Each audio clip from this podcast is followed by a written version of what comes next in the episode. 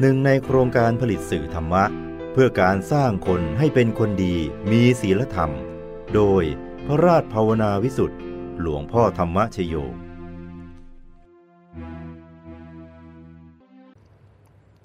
หนทางแห่งการสร้างบารมี เป็นเส้นทางที่ยาวไกล และจะต้องอาศัยความเพียร เป็นผู้ไม่ประมาท จึงจะสามารถสร้างบารมี และย่นย่อหนทางในสังสารวัตรให้สั้นเข้ามาได้แต่หากเป็นผู้ที่ประมาทในชีวิตแล้ว ก็ยิ่งจะทำให้เวลาของการเวียนว่ายตายเกิดนั้น ยืดยาว ออกไปเรื่อยๆ ไม่มีที่สิ้นสุด พระบรมศาสดาจึงตรัสว่า สังสารวัตรของผู้ที่ประมาทอยู่นั้น ยาวไกลเหลือเกิน การที่เราจะเป็นผู้ไม่ประมาทอย่างสมบูรณ์ได้นั้น ก็ต้องหมั่นนำใจของเราเนี่ยให้กลับเข้ามาอยู่ในแหล่งแห่งสติ และแหล่งของปัญญา ต้องหมั่นทำใจหยุดใจนิ่ง อยู่ที่ศูนย์กลางกายฐานที่เจ็ด ให้ได้ตลอดเวลา สติและปัญญาของเราก็จะได้เต็มเปี่ยมบริบูรณ์ มีวาระแห่งภาสิทธิ์ที่ปรากฏอยู่ ในสกะจิตนิยะเถราประทาน ความว่า เราได้เป็นพระราชา สมบูรณ์ด้วยรัตนะเจ็ดประการ เป็นใหญ่ในแว่นแคว้น ยินดียิ่งในกรรมของตน นี้ก็เป็นผลแห่งการบูชาด้วยดอกไม้ ในกลับที่ 91 แต่กลับนี้เนะ่ยเราโปรยดอกไม้ใด ด้วยกรรมนั้นเราไม่รู้จักทุกติเลย นี้ก็เป็นผลแห่งพุทธบูชา ในกลับที่ 80 เราได้เป็นพระเจ้าจักรพรรดิ มียศอนันต์ สมบูรณ์ด้วยแก้วเจ็ดประการ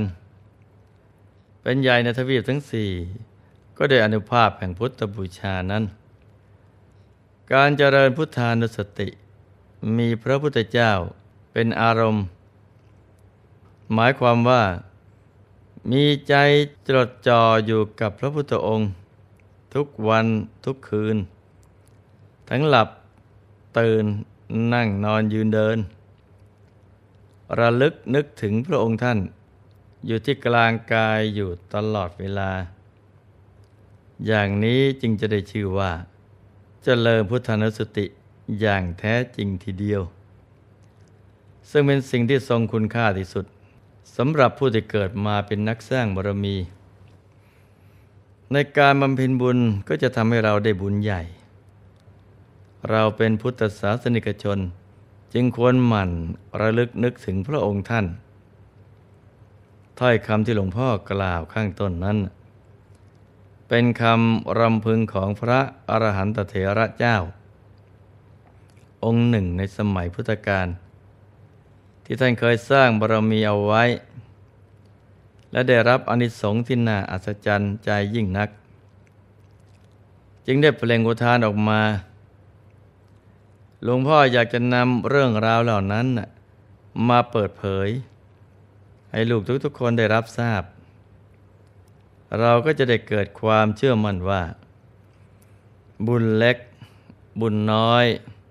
ที่เราตั้งใจสั่งสมเอาไว้ ในพระพุทธศาสนา โดยมีพระพุทธเจ้าอยู่ในใจ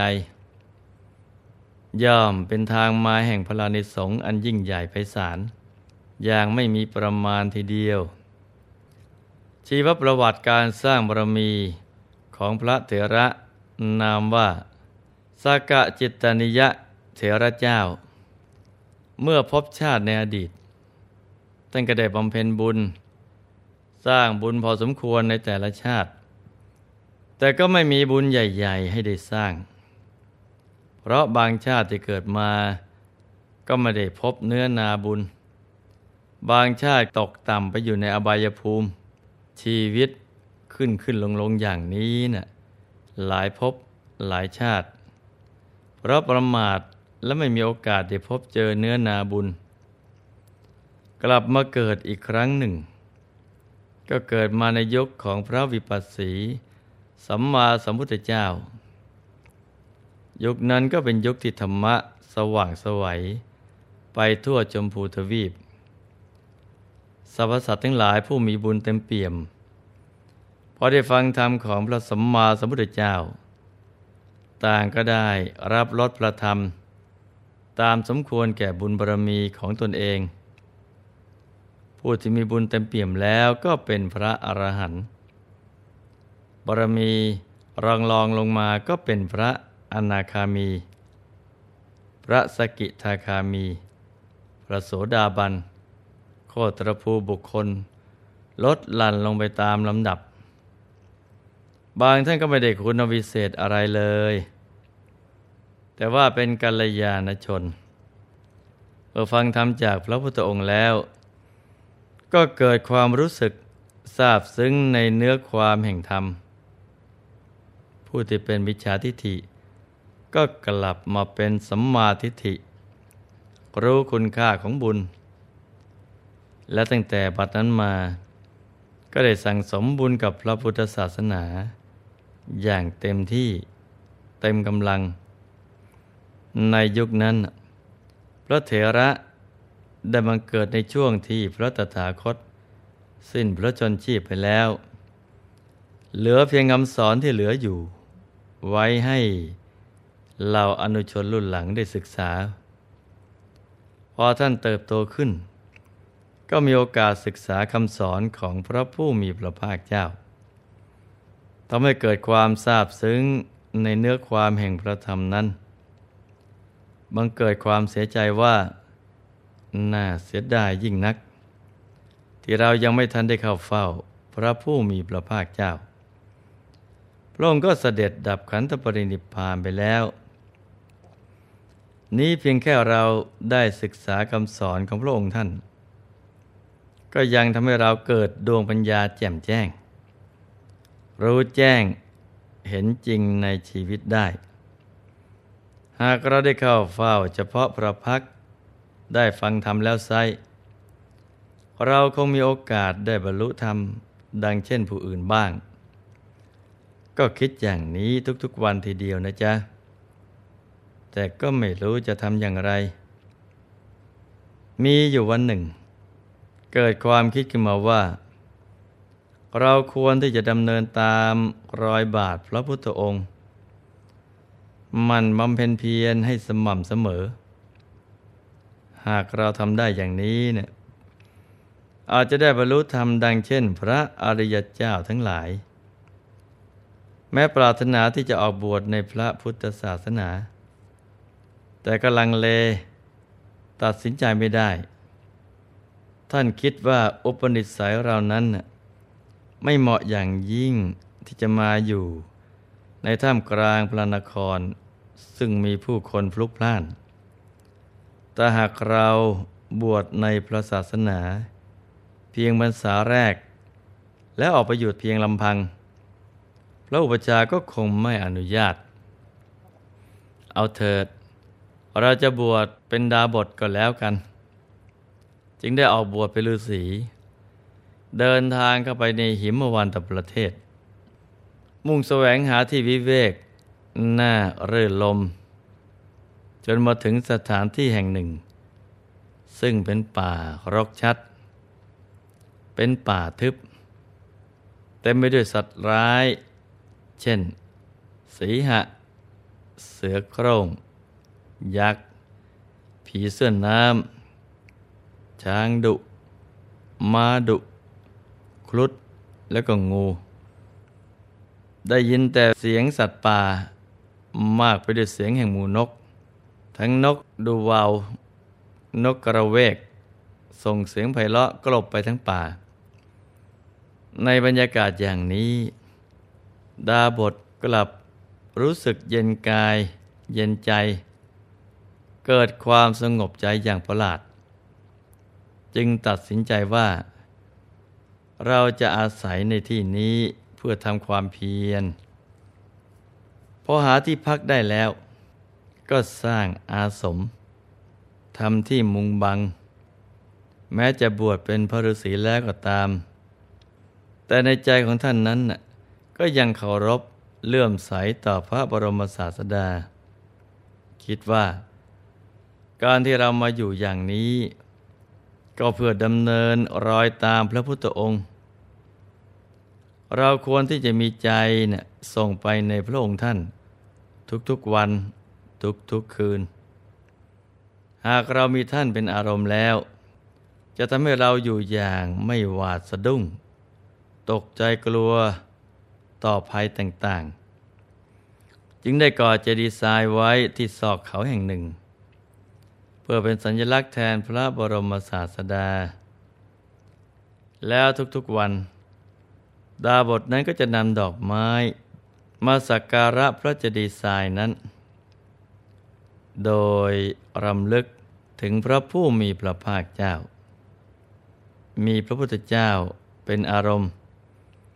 ทำความรู้สึกประหนึ่งว่า ได้เข้าเฝ้าเฉพาะพระพักของพระพุทธองค์ บูชาด้วยดอกไม้ป่านันาพันธ์เคารพบบูชาพระเจดีย์ทรายนั้น ราวกับพระพุทธองค์ยังทรงพระชนชีพอยู่ คอยดูแลปัดกวาด เอาใจใส่พระเจดีย์เหมือนดูแลเอาใจใส่พระบรมสารีริกธาตุทีเดียวท่านนมัสการอยู่อย่างนี้นะจนตลอดชีวิต ขณะที่จะละจากโลก ในใจท่านนั้นก็มีภาพพระพุทธเจ้าอยู่ภายใน ด้วยความเคารพเลื่อมใสที่ไม่คลอนแคลนโดยอนุภาพแห่งบุญกรรมนั้น ท่านยังท่องเที่ยวไปในเทวโลกและในมนุษย์ทั้งหลาย เมื่อเกิดเป็นเทวดาเสวยสวรรค์สมบัติ ก็ได้ทิพยสมบัติที่ละเอียดประณีตล่วงเทวาทั้งหลาย เมื่อเกิดเป็นมนุษย์ ก็ได้มหาสมบัติที่มากมายเกินมนุษย์ทั้งปวง ได้บังเกิดเป็นพระเจ้าจากักรพรรดิที่สมบูรณ์ไปด้วยจักรพรรดิสมบัติอันเลิศ นับพบนับชาไปทวนทีเดียว ในพุทธุปบาทการนี้ ท่านได้บังเกิดในเรือนมีตระกูลแห่งหนึ่ง ได้อนุภาพบุญเก่าทำให้สมบูรณ์ไปด้วยทรัพย์สมบัติ เปรียบพร้อมไปด้วยศรัทธาในพระศาสนา จึงออกบวช บวชได้ไม่นานท่านก็ได้บรรลุธรรมเป็นพระอรหันต์ผู้ทรงอภิญญา ท่านระลึกชาติ ไปดูบุปกรรมของตน พอเห็นแล้วก็เกิดปีติสมนัตจึงเปล่งอุทานว่า ผลแห่งบุญที่เกิดขึ้น เพราะมีพระพุทธเจ้าเป็นอารมณ์นี้นะ่ะน่าอัศจรรย์เหลือเกิน เพียงเรานะ่ะกอดเจดีย์ทรายโปรยดอกไม้ต่างๆ กราบไหว้พระสถูปโดถวายบังคมพระสัมมาสัมพุทธเจ้า เพียงแค่นี้นะเราก็ได้เป็นพระราชา สมบูรณ์ไปด้วยรัตนะเจ็ดประการ เป็นใหญ่ในแว่นแคว้น นี่ก็เป็นผล แห่งการบูชาดีดอกไม้ ในกับที่ 91 แต่กับนี้เนี่ยเราโปรยดอกไม้ใด ด้วยกรรมนั้น เราไม่รู้จักทุกติเลย นี้ก็เป็นผล แห่งพุทธบูชาในกับที่แปดสิบ เราได้เป็นพระเจ้าจากักรพรรดิมียศยิ่งใหญ่ เป็นใหญ่ในทวีปทั้งสี่พบชาตินี้เราถึงที่สุดแล้ว เราสมบูรณ์ไปด้วยคุณวิเศษทั้งหลาย คือปฏิสัมพิทาสี่วิโมกแปดและอภิญญาหกเห็นไหมจ๊ะ ว่าการน้อมใจไปในพระพุทธเจ้า แล้วกระทำการบูชาอย่างใดอย่างหนึ่ง เป็นทางมาแห่งมหากุศลทีเดียวเป็เป็นทางมาแห่งความสุขและมหาสมบัติทั้งหลาย ดังนั้นจึงไม่ใช่เรื่องเล็กๆ น้อยๆเลย การที่เราส่งใจไปในพระพุทธเจ้าบ่อยๆ สม่ำเสมอ จึงเป็นสิ่งที่สมควรทำอย่างยิ่ง แล้วก็ต้องทำให้เป็นปกตินิสัย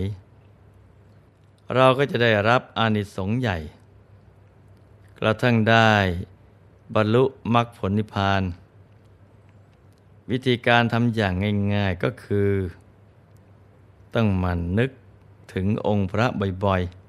ๆ จะเป็นพระปฏิมากรองค์ใดองค์หนึ่งก็ได้ นึกน้อม ให้ท่านมาสิงสถิตอยู่ในกลางกาย แต่ดีที่สุดให้เป็นพระแก้วใส ใจจะได้บริสุทธิ์ได้เร็ว ให้เห็นท่านชัดใสแจ่มอยู่ในกลางกาย